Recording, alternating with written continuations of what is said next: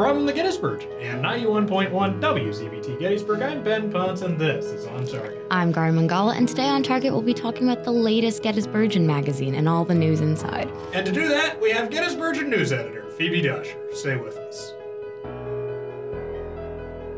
All right, well, here we go. The news. And joining us to banter about the news, in addition to Gary, of course, is Phoebe Dosher, our news editor at the Gettysburg. And welcome to the uh, ridiculous uh, asylum that is on target. Thank you, Van. Happy to be here. That says a lot from the start. All right, Gary, what's going on? Well, before we get started, I have an email I have to read. Oh boy. Um, so Mary Fraser, the co-host last semester, has sent us an email. Uh, the subject of it is I finally listened to all the podcasts. And she writes, Hey guys, I just finished binge listening to the podcast. They sound awesome. I keep laughing at both of you. Congrats on the law school acceptance, Ben. Gary, I miss you so, so, so much. Keep giving giving Ben hell. I don't understand what your gripe is about downs in football though. OMG, Gary went abroad last semester, everyone. I love Martin's roles. I'm pumped about that development. Ben learning what a vibe check is is might be my favorite part. my phone broke over here, so I can't text you over GroupMe like a normal person. I may have fallen off a motorized scooter and landed on my phone, but you know, abroad. Can't wait to see you both, Mary. She's fine, by the way. But that's Mary giving her love. There's a lot to unpack there, uh, from from uh, motorbike accidents or motorized scooter accidents to, uh, you know, well, there's just a lot going on there. Yeah. Yeah. Also, I didn't understand your football rant either. It was incomprehensible. Oh, 100%. That was like the first episode. I got a little bit feral, I guess. Um, yeah. But I mean, I think the most ridiculous part is that she binge listened to the entirety of the podcasts. Well, you know, we have many loyal listeners. All Uh, of them are Mary Fraser. I actually met a loyal listener of On Target a few weeks ago who has nothing to do with the college at this point, um, who doesn't listen on WZBT, but who is a professional in Washington, D.C., who just likes to keep up with Gettysburg College. He's a friend of the college, and to do that, he listens to On Target. Wild. I won't out this person because I don't know if they want the whole world to know that they're an enthusiast of Gettysburg College, but I'm guessing if they're listening, they know who they are. So thanks for listening. Uh, so Yeah. there can't be too many people that meet those descriptions. No. In any case, we uh, published this week edition four overall and edition one of this semester of the Gettysburgians magazine, and so that's why we've brought on Phoebe as well to to dissect uh, what's what's going on in the magazine. And why don't we start, Phoebe, with the story that that you wrote, uh, which is a follow up to a story this past fall about the wages of support staff, and there's some research that uh, that was done to suggest that a high percentage of staff are making less than fifteen dollars an hour. Uh, but the new development in this particular story had to do with health insurance. Yes. So this time around, we were able to get um, an anonymous spouse of a sports staff employee to comment on the issue and how the health health insurance change is affecting them. Um, so basically, Gettysburg College changed their health insurance plan, and um, basically the deductible is higher. So um, families are having a harder time being able to not only support their families on low wages, but now they have to deal with this higher deductible and pay out of pocket sometimes for their Care. care. Yeah. Yeah, so there was the, the there previously was a plan that was fairly popular that was a lower deductible um, of I think five hundred dollars uh, or thousand dollars for a family, and now they've gotten rid of that plan. There are two options this year, uh, but then next year there will only be this high deductible plan coupled with a health savings account. Uh, to which the college will make a nominal contribution moving forward. They did make a slightly larger contribution this year, but it seems as if there's some discontent about this. And I know you also spoke with uh, Carol Kuhn from the Support Staff Council. What did what did she tell you? She basically said that support staff are unhappy with this change in healthcare. Um, they're having trouble paying the bills and taking care of it with the increased deductible, and it's you know a problem for across the board for them. Yeah, a couple of years I think before I was a student here, they tried. This is probably six or seven years ago. There was another health insurance plan change that was so cataclysmically unpopular and problematic for people that they went back to what they were doing, and so I don't. There is a little bit of precedent to reverse course on health on announced health insurance changes, but it seems like this one has some some college momentum behind it, uh, and I think you know it's one of those things that I'm sure we'll continue to keep an eye on. I think that if uh, other members of the support staff or, or employees have stories to share, they're welcome to reach out to you, right? Absolutely, yeah. So we'll keep an eye on that. Gary, what else is going on in this magazine? Well, I think we should talk about uh, the one that gave us the most headaches um, over this process. I would just like to say that I had equal opportunity headaches from a number of these stories, but which one are you thinking you, of? I think you know that I mean the class enrollment story. Uh, just for some backstory, when this started, um, I came back to the states, and like two days later, I had this email from Ben that was had screenshots of PeopleSoft, which we used to pick our classes, and it was explaining how we were going to do this weird data collection thing. Um, ben explained like how to do it. And then about three months later, Ben explained to me that, uh, not three months later, what am I saying? Like a month later, Ben explained to me that the reason we're doing this is because the college has the data and didn't give it to him. Um, now, uh, I know that never, not everybody that listens to the podcast really gets who Ben Ponce is, but that is the most Ben Ponce thing I've ever like seen or heard in my entire life. That this man made me waste so not waste, made me use Invest. invest so much of my stupid life into data collection in PeopleSoft. Yeah, it was the kind of thing where he said, "You guys can watch a TV show and do this at the same time, or you Yeah. know, listen to music and chill out and just to collect All of data." that was true. Uh, it was. Oh my goodness! I so we we, spent hours. We spent hours. We I spent hours too. yeah, It's I know you did. it's not yeah, I I'm not saying that. Yeah, no, No, I'm not no. saying that. I'm It was saying a you're team effort. crazy, and then we all like joined your crazy. I'm crazy and you all capitulated. Yeah. how I like things work. Yeah, we uh, had a little party with pizza and brownies that Ben's mother made um, in the quite Get His an Virgin off. It was it was in the office, and we were like doing data collection. My roommate Garrett is also one of the people that did this data collection. So one He's day. on our staff. He's be on our staff. He He's not just my roommate, but the point is that we were at home one day and we were sitting at our desks and just racing each other. It's like, hey, hey, I'm at Japanese. And he's like, I'm still at health sciences. I'm going to catch up to you. And it was just like a very crazy week. My friends would come in the room and see us and leave. Yeah. Because they're like, no, not so today. let's back up for a second. Uh, I'm not sure we ever actually discussed what exactly No. this data is. So that thing about one of you being at Japanese and one of you being at health sciences is going to be a little bit confusing. So essentially, uh, this story was driven by a question as to the extent to which there are disparities between departments uh, in the number of students enrolled in classes and the average class size by department. Uh, and you know, so the way to calculate that is obviously to get a list of how many people have been enrolled in each class section, uh, a list that we asked the college to provide, and we're told that that data is restricted to uh, to the provost's office and to the Office of Institutional Analysis and to a handful of other academic departments, but that they have denied similar requests to students in the past, and so they would deny this request. And as Gary alluded, I was unsatisfied by that answer. so I realized, well, one class at a time in PeopleSoft, we can collect this ourselves. And so 4,200 entries later, we have a database in which nine, eight members of our eight members of our staff did just that. And the findings um, do confirm the basis of the story, which is that there are pretty broad disparities across departments in course enrollments. Um, among departments with a minimum of 20 courses run in the past four years, Uh, so that would eliminate departments such as Greek, which has an average class size of 4.7 just to be clear. Uh, but Greek does not uh, run did not run a total of 20 classes across eight semesters, so we omitted those from the analysis.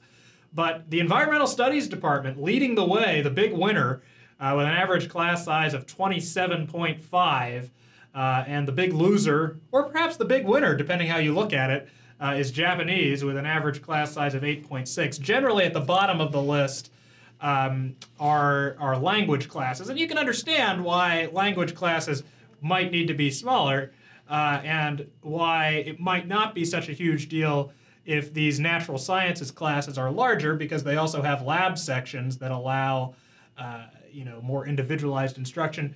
But in the management department, the business courses, OMS courses, political science courses, all averaging above 20. Uh, the overall college average is 18, according to our analysis. The college says it's 17. Um, we'll have to agree to disagree. But uh, there could be minor change differences in how we calculate these figures. But I think that what might even be a more telling stat than the average class size by department is the percentage of classes that are over enrolled. So each class has an enrollment cap that is supposed to be where enrollment is cut off for a particular course, but it's not uncommon at all for courses to go over those caps with professor permission. And I think that in most cases, professors realize that a particular class might not run again in a future semester or or a student might need it at this point to be able to take another class in the future. So most professors, in my experience at least, Yeah. have been pretty permissive in allowing courses to go over the caps, but that's only necessary uh, when there aren't perhaps enough sections of a particular course running to begin with. So in that context, almost one half of courses in cinema and media studies are over enrolled. IDS classes, interdisciplinary studies classes, which are needed to meet the Gettysburg curriculum, the kind of gen ed requirements for those not uh, fluent in the ridiculous lingo of the Gettysburg curriculum. Uh, but in any case, those classes are over 40% over enrolled. The economics department uh, over enrolled at, at more than one third. Uh, so there are an awful lot of departments that have an awful lot of over enrolled classes.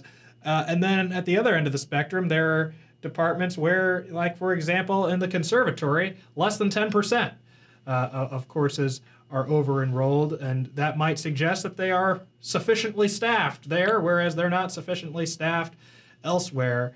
Uh, we spoke with the vice provost of the college, Jack Ryan, who's also the dean of arts and humanities, and he said that you know there are some legitimate reasons for you know in, in in English, the department that he came from, the first year writing courses are all capped at 16, and he says, well, you know, there's a heavy burden grading wise on faculty members in in an intensive writing course like that that might be different uh, than than a class that's assessed by Scantron exams.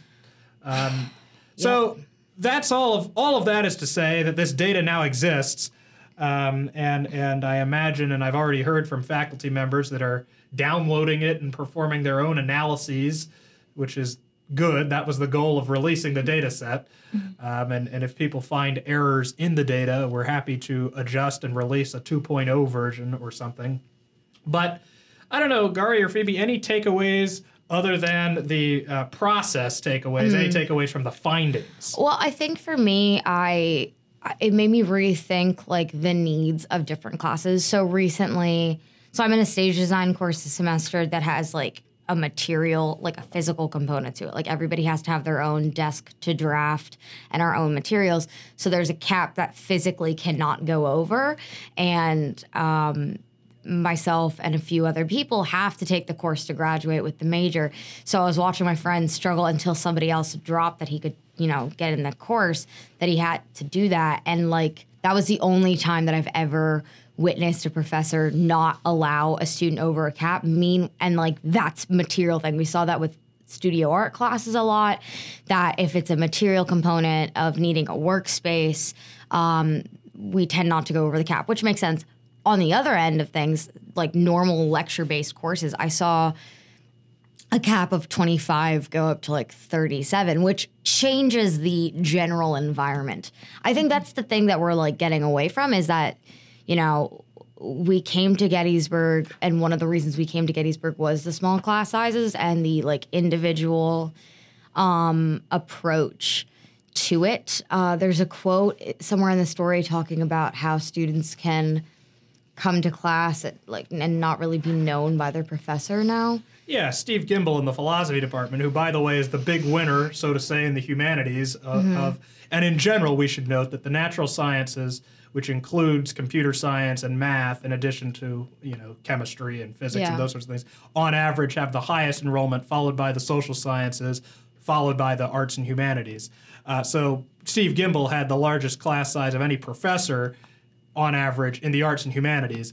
And so we spoke to him, and he had mentioned that before he came to Gettysburg, he taught at nine colleges uh, and, and had classes of upwards of 100 students. And so, in the grand scheme of things, 35 isn't isn't massive, but it feels large, he said. And he said, quote, a student can hide in the back row of a classroom with 35 in a way that one cannot hide in a seminar of 8 to 12. Yeah, and Uh, it's true. And right, and the other thing is like in the grand scheme of things, 35 is not large. But in the grand scheme of things, people aren't usually paying $65,000 a year to go to college. And so the liberal arts experience that people are paying for is for these small classes. And, you know, on average, classes are 18, but in some departments, we found that very few, you know, more than two thirds of classes are over 18. Uh, and even, you know, in the political science department, which is my major, there was a capstone this semester or last semester that ran with like 21. And capstones are supposed to be capped at 16 across the college. And, you know, you, you the difference between 21, 22 in a research-based seminar uh, as compared to 15 or 16 is, is you know, not nothing. Yeah, and I think so. I've taken many an intro course at this college, and it's it's a completely different environment. So when I I'm an anthropology major as well, and uh, my anthropology 103 and 106, which are intro courses that you need to take for the rest of any other course you want to take in the department really we're large classes like upwards of 25 and it changes like the general environment of the course because you know i'm somebody who volunteers a lot in class and speaks No. Shut up. So like i don't have a, a like I'll, I'll find a way to have the environment i want no matter where i go but like that's not going to be the same for every student. And i know kids that you know uh, find a way to hide in those bigger courses and then i see them again in my smaller courses uh, like in you know in like 200 and 300 level anthro courses and they're completely different because the professor is able to you know turn and be like hey phoebe i haven't heard from you in a while. And that is inherently different. And yeah intro courses are going to be more lecture based than you know a more discussion based 200 or 300 level and i get that but also um, there's something beneficial in i mean that's that's the point of the liberal arts is that you're hearing what everyone has to say and there's not this like god figure of a professor. It's like the professor has the information but their opinion doesn't matter any more than anybody else's. And you mm-hmm. kind of I've had some deities as professors. yeah but like you shouldn't you know what i mean like that's not what you're going for and Just to be clear, it was just the professors thought they were deities. Oh, yeah. I thought they were. Anyway, sorry. yeah ben's idealizing professors now um but like that's what i'm saying so it's not it's not constructive in terms of the courses that you're offered here also i think if you're having it one like we're going to a college and like yeah you should have like a, a broad understanding of how you learn and like whatever and all of that you know educational ideology wackadoo stuff um but you went to a college because this is the way you wish to learn. And I think that you should, you know, what Ben said, like if you're paying this amount of money, you should learn the way you've asked to learn. Yeah, I mean, there is some research that says that small class sizes don't really matter in the grand scheme of student learning, that class size is not the most important factor. Uh, on the other hand, you know, like I said, if, if it's what people paid for, so they, they, they ought to have, you know, what they, paid for. Phoebe, any other no. takeaways? I think it really does impact the student experience. Like, we're very big on professor student relationships here at Gettysburg. Students do research with professors. Students want to build those relationships and learn in that certain way where they can rely on a professor to base their ideas off of and talk to other students in a seminar based class. And I've had classes that were so small that sometimes students were afraid to speak up because there were just not many people and we were just uncomfortable in this small environment and then i've had classes that were slightly larger and it was still very intimate where we could all you know bounce ideas off of and hear different perspectives but it was big enough like i think there's a certain you know but depending on Sweet spot. yes exactly um, so small classes are nice depending on the way you learn and especially in seminar based classes like a lot of the ones at gettysburg um, but i think it is a very important part of our education here at gettysburg to have those relationships with professors and to have that personalized experience whereas you're just another face in a crowd at you know another institution or in larger classes Yeah. Uh, the other piece that's kind of related to this is advising loads that are separate, uh, you know, that are dis- they're disparate by department. Uh, we we didn't we weren't exactly able to collect data on this, um, but you can infer that in a, a department such as we'll just go with political science, which as of this semester has the most majors of any uh, department on campus and has eight faculty members right now that are advising. These advising loads that faculty members have can be up to 40. Whereas, as we noted in the story in Italian studies, there are two tenured professors and one major. So, uh, you know, you've got that uh, nice advising ratio. And I will just say that in in the political science area, I uh, I- I don't know if I would say I'm a high maintenance advisee, but I'm a Oh, you hundred percent high- are. I spend a lot of time in professors' offices, and if every professor 100%. spent as much time with every student as they spent with me, they would work about 37 hours a day. Um, Which doesn't work. yeah, so I suppose I'm getting more than my fair share. Uh, Yeah. But I mean, I think that in other departments where an advising load might be eight to ten, or you know, it's it's just a different. Look, there are 200 approximately, give give or take, there are 200 tenured tenure track faculty members on this campus. There are 2,500 students. On average, a, pres- a professor ought to have 13 to 15 advisees. Uh, and on average, in some departments, they're significantly less than that. And then in political science, they're 35 or 40. And I'm sure it's the same in economics. I'm sure it's the same in, in OMS and, and, and management. But the bottom line here is that certain students seem to be getting shortchanged, and certain faculty members might be being asked to do more work than some of their peers. Absolutely. And I don't think that uh, on the end of faculty or on the end of students that they should be like fighting for that kind of relationship. I think it should be very natural. Like I like the theater department has like a very good, I think maybe it needs another faculty member, but like it has a pretty good ratio in terms of students, like advisees and Well, how many advisors. theater majors are on campus? How many are in your class? in my class there's 7. Well, So right. it's fine. You know what I mean? It's fine. Um I just would say that in that context, the theater department is not in even the top echelon of Yeah. needing another faculty member advising wise. Advising wise, yeah, no. Courses, probably. Um, but, you know, I have a fine amount of time and I have a great relationship with my advisor because I see him a lot because he has, you know, a certain amount of advisees and has that time for me. But, like, that's not the case for every department. I How many professors are in, like, OMS?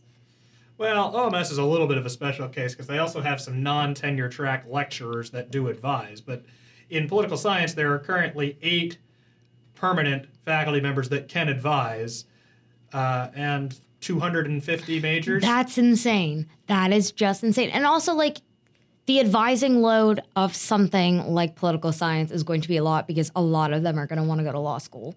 and internships and, and internships and research and all of that, it's going to be a lot. It, and it's going to be a lot of, you know, can you review this thing or that thing? Can you write me a letter of rec? Like that's health time. science. Health sciences is another department that historically has had uh, gripes, probably valid, about its advising loads. Uh, Joseph Bra- uh, Joseph Brandauer, who teaches in health sciences, was quoted at a faculty meeting a couple years ago saying that he had written 70 recommendation letters one spring. That's horrifying. um, you know, for people applying to grad school and things. And so, you know, not every professor has to do that. And so there's there's just broad disparities, and it seems as if there are some departments that are probably overstaffed uh, relative to the number of majors they have and relative to their class sizes, while there are certainly other departments that are understaffed. And I'm sure that every faculty member would love for their department to have two or three more, uh, but, you know. Yeah. So that's that story. Yeah. I was quite oppressive, I suppose, in getting everyone to collect the data. But now that we have it, have It's at great. it. Yeah. gettysburgian.com slash enrollment will get you to the story and gettysburgian.com slash enrollment dash how will get you to how we did it as well as a highly terrific to read methodological statement with coding choice analysis Yeah, I, I read it out loud to Garrett, and he, like, I think just like thinking about the methodology and reading it out was like, oh, that really is what we did, isn't it? Yes, it becomes very like easy and formulaic once you're getting into the process and you're like, oh, this is like it's almost this like is this process could be conducted by a machine oh. that oh, the college owns. It's okay though. The Gibbs We're not Virgin angry. staff has its own machines. yes, uh, yeah. And perhaps a shout out at this point is is noted to or is is appropriate to Katie Oglesby, our assistant news editor, who just cruised through several semesters. Oh my God, she, She's lovely. We we were like watching her do it because I was going through and making sure that um, people were using the same names for faculty just to keep them coded. And I went to her page and she's just cruising at like hyper speed. It was insane. Um, it was pretty great. She was helping Lauren Hand beat Ben Ponce in one of their lists. Well, in any case, what else is going on? We talked about food insecurity. Gary, Yeah. give us a little bit of an overview of that. Yeah, so um, uh, the Office of Multicultural Engagement is now holding uh, free Berg Bowls, which is essentially a packed um, meal that's made out of servo leftovers. Um, and it's uh, every Thursday, they just send out an email saying you can come get a Berg Bowl. It's also working through Campus Kitchen, I believe, um, which is a it's a what is Campus Kitchen exactly? How do I explain that? Um, it's Gettysburg College's like It's a program. it's a program. They donate food to the community, but they haven't really ever done anything for the college, and now they are, which is great. Um, and basically, Berg Bowls is an attempt to address a food insecurity issue at Gettysburg College. And food insecurity isn't just the idea of someone having no food, it's also the idea of someone like eating, you know, ramen or surviving off of like chips and not really eating nutritious and like useful food, um, which is a bigger issue at Gettysburg College than we really talk about. And the argument is that if you're not eating well, you cannot be performing well in your academics and your extracurriculars. And it tends to be that those those students that are facing these issues are gonna, you know, receive a lot more burnout issues than um, those who are eating nutritious meals. Um, the story then goes into talking about, you know, our different meal plans.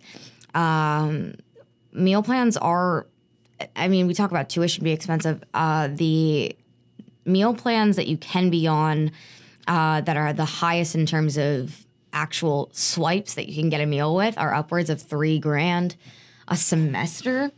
And then the lowest you can go on is about $1,300. And then below which, if you live in a residence that has a full working kitchen, you can go onto a no meal plan. But that tends to also, you know, make students uh, just not really cook or do anything with that. And I know in Student Senate they were talking about bumping the 12 meal plan. I think I'm on the 12. I don't know about you Me guys. too, yeah. Yeah, the 12, which is great until you get to Sunday and you run out of meals because you're eating two meals a day. You run out of meals by Sunday. Um, holla. Uh, and bumping that to a 14. So, like, it's not just this idea of, I don't know, not being able to afford food. Like, it is. But on top of that, it's also the idea that something's got to give sometimes. And sometimes it's what you're eating. Yeah, I mean, I think that the other there's the, the, the someone asked me one time why there's a 20 meal plan as opposed to a 21 meal plan. The answer to that one is actually simple. It's that brunch is a combined meal on Sunday at certain Yeah. Okay. uh, but you know, the 12 to 14 situation, I'm sure there was a reason at some point that that became that way. Um, it's an interesting story that that uh, this Bird Bowls program, which is what the the hook of the article was, uh, has been started. It's a one basically a once a week free meal distributed to students who who register uh, for it Yeah. basically, um, and it's distributed through the Office of Multicultural Engagement and International Student Services, um, which is interesting. Uh, but it's uh, not there. There's something like 25 students that are currently receiving these meals. I think it's open registration.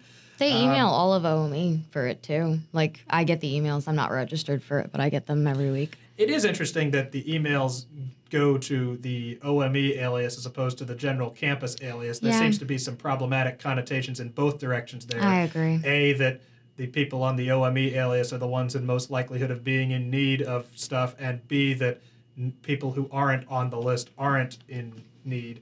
But setting that aside, um, it's it's a program that, that you know the student that Nicole DiGiacomo, who wrote this story, spoke to, uh, who's involved with Campus Kitchen, said that it's kind of a I don't think she used the phrase drop in the bucket, but one meal a week isn't going to solve an underlying food insecurity problem. So I think that more conversations are on the horizon about this particular issue. I will also say that I do like the idea that we're not just like wasting a bunch of food from Servo now too. I think that's mm-hmm. also great. Well, that helps environmentally. Food waste is an issue. Campus Kitchen has been doing that for a long time. yeah. Uh, mm-hmm. and that's been that was started in 2007, I believe. Yeah.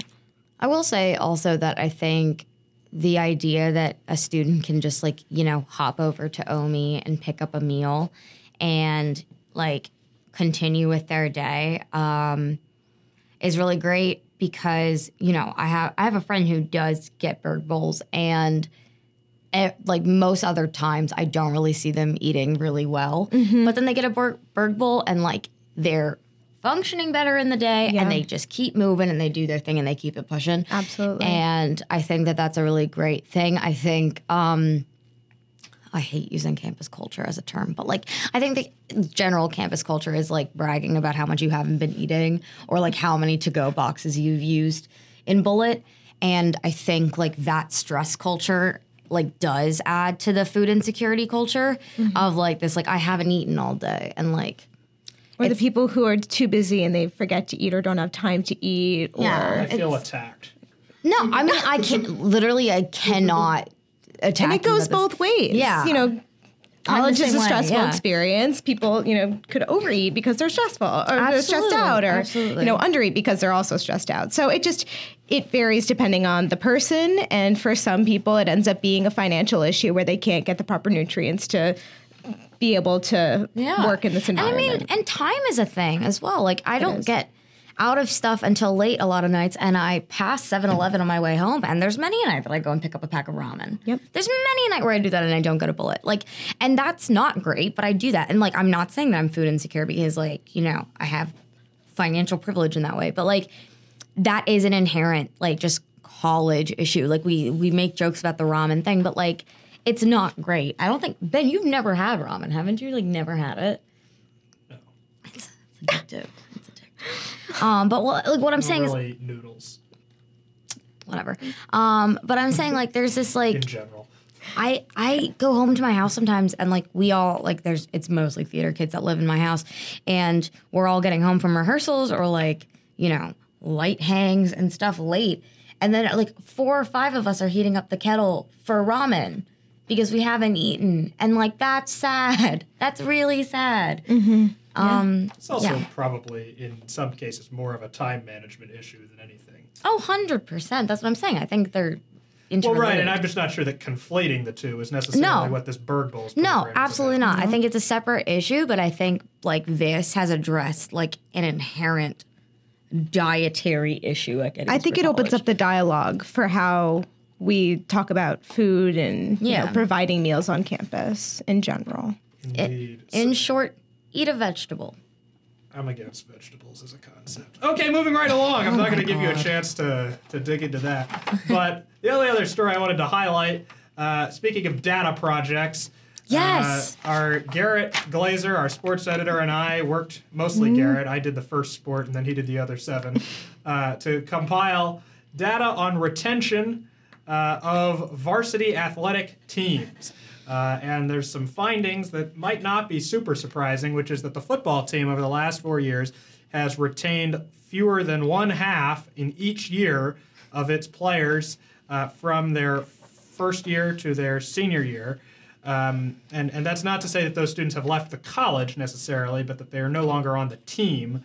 Uh, so the football team has a retention rate of just over 40% over the past four, uh, over re- of athletes retained over four years. Uh, this graph uh, says that it's 2016 to 2020. I think the data actually goes back to 2010. Uh, but in any case, football not doing so hot. The lacrosse, the women's lacrosse team is the highest, coming in just right around 70% um, of of retained athletes over four years. Now, one obvious explanation here is that over the last 10 years, the women's lacrosse team has won three national championships, while the men's football team, the football team, has won one game in each of the last two years, won three games each of the two years before that. So, you know, there's a success disparity among these teams. But uh, they're also, I, I, I wonder, and I think this is a story that Garrett's going to continue to follow, but I wonder whether there are concerns about injuries in football uh, that are less acute in I don't know basketball. Not that you can't turn an ankle playing basketball, but turning an ankle and getting a concussion or two Yeah. different. The, you know the gravity of those potential injuries are different. Um, but that was not something that came up in the people that you talked to. I think that what did come up is that between people's first and second years, they find out well they're not going to play as much on the college team, and that it's less the cost benefit is less worth it to some people.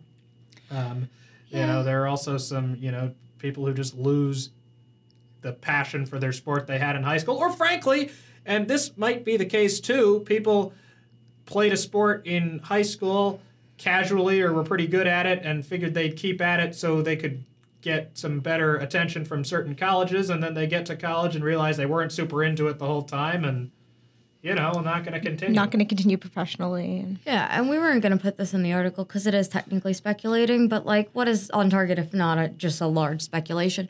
But there are a lot of cases of. Of people specifically on the football team joining the football team to then you know join a fraternity and oh no that is in the story that's not speculative mike mattia the athletic director said as much Yeah, and it's like there's two uh, s- s- SAE Sigma Alpha epsilon Epsilon and ATO Alpha Tau Omega. Like they're very largely football teams that or ex football like team members, um, fraternities, at least have and a reputation of that i Yeah. haven't crunched the numbers but yeah I- I haven't either, but I'm right. Um, and there's this like, I mean, people, it's it's a D three school. It's not like anyone's gonna go on to be in the NFL. And if they are, like, they tend to transfer out. Like the first year, I had a friend my freshman year that uh was on the football team and was great, and then transferred to a different school because we're a D three football team. At the end of the day, as good as we get, no one's going professional from Gettysburg. Um, but if you can join a fraternity, what's the harm in doing a year? I guess. So anyway, uh, any other news and notes that were not in the magazine we want to chat about this week? The coronavirus. Oh, oh goodness, I. Okay. I didn't realize I was teeing up a source of controversy for Gary, but fire away. I like. So maybe like two or three weeks ago, we were seeing a lot of memes of like, oh, like, oh, the media, ah, coronavirus. And then it's like me who's lived through like swine flu and Zika and like all these other things, like not phased. I'm actually very phased. Is that is that a thing you can say? Sure. Yeah, I'm very phased by corona. Um, I don't remember. Maybe I didn't read the news as much for the other ones, but this one feels different. Well, I mean, I think that what's different about this as compared to, say, Zika is that it's in the United States, uh, and and that Gettysburg College students, as of today, are in places where it's closing in uh, potentially. In Italy, for example, uh, it's also interesting to me that the college has not been out in front of this in public communication to the campus. Uh, in a way, in a public health situation like this, you would think they might be. Um, and, and maybe it's because they don't want to cause unnecessary alarm, but you know there are spring break trips that were scheduled and, and have been canceled. Not that they've told the college that, but they have been canceled. I guess Burgeon's told the college that. Uh, there was a trip to uh, to Italy and to Montenegro that the Fielding Center, of which I was a part, was supposed to be going on. That's been canceled uh, correctly. Uh, there's a trip to the Middle East through the Contours of the Middle East program, another EI program that's been canceled. A trip to France uh, that I believe has also been canceled, also from an EI program. Uh, and it seems that it's really airports and and and and quar- the possibility of quarantines that are driving a lot of travel restrictions. Uh, the students, many we, we have a handful of Gettysburgian staff members who are scattered across Western Europe this semester in places like Copenhagen, Geneva, Vienna, Budapest, uh, and, and so you know in a variety of European countries, and all have pretty much been told to stay put because if you know even if they weren't to contract the virus, uh, they could get by virtue of somewhere that they have traveled could end up in a quarantine in a, in a foreign country, not be able to complete their program, and, and then they wouldn't get credit. Uh, and that's so there are four Gettysburg students that are studying abroad in Rome this semester, and they've all been told, look, you either need to come home and finish your class online, which would demonstrably suck, uh, or complete your sign another waiver that indemni- or that releases the college once again Yeah. uh, because there's a travel warning now to Italy.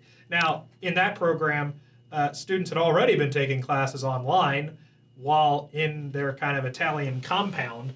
Uh, so, anyway, a variety of emails have been scattered about. I don't think we necessarily need to read them all, but uh, So I have a friend who goes to Dickinson, who's one of our peer institutions, and she was studying abroad in Italy at the time. And their pro, their global thing is called CGSE, and CGSE sent them an email with a directive that they were being evacuated. Like there was no ifs, ands, or buts about it. You are no longer in Italy. Get out. And it was saying that all students currently in Italy are asked to depart as soon as possible. If you already have a return flight, we suggest calling the airline to discuss a flight change. Da da da da da. Uh, while traveling, stay informed about the outbreak and the precaution to take. Closely monitor the situation as it is involving evolving daily. All impending tra- student travel to Italy is prohibited. This directive on all Dickinson student travel to Italy will remain in effect until further notice.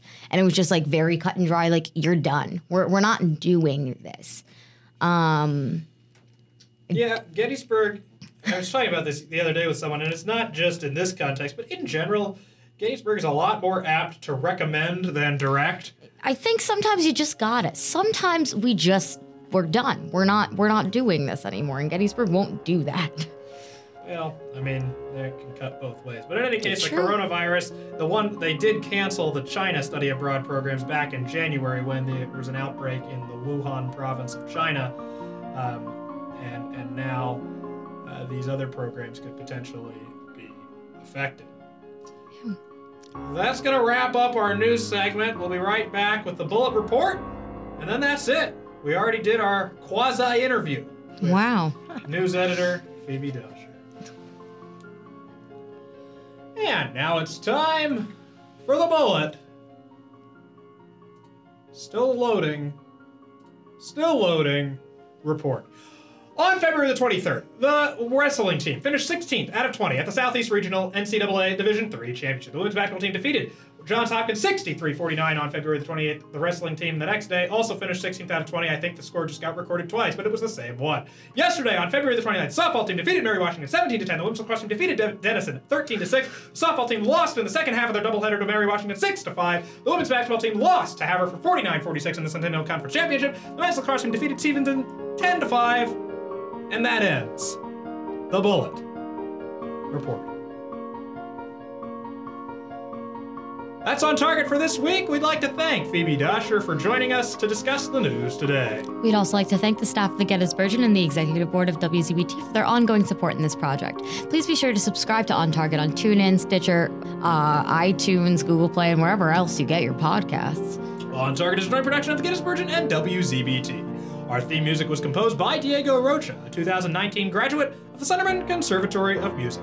Join us next week. We'll be talking to Dr. Kathy Bradley, the Executive Director of Health and Counseling Services, for what uh, will be a remarkably relevant conversation in light of the coronavirus, which wasn't even planned. But look at that serendipity. Until then, have a great week. Enjoy the weather.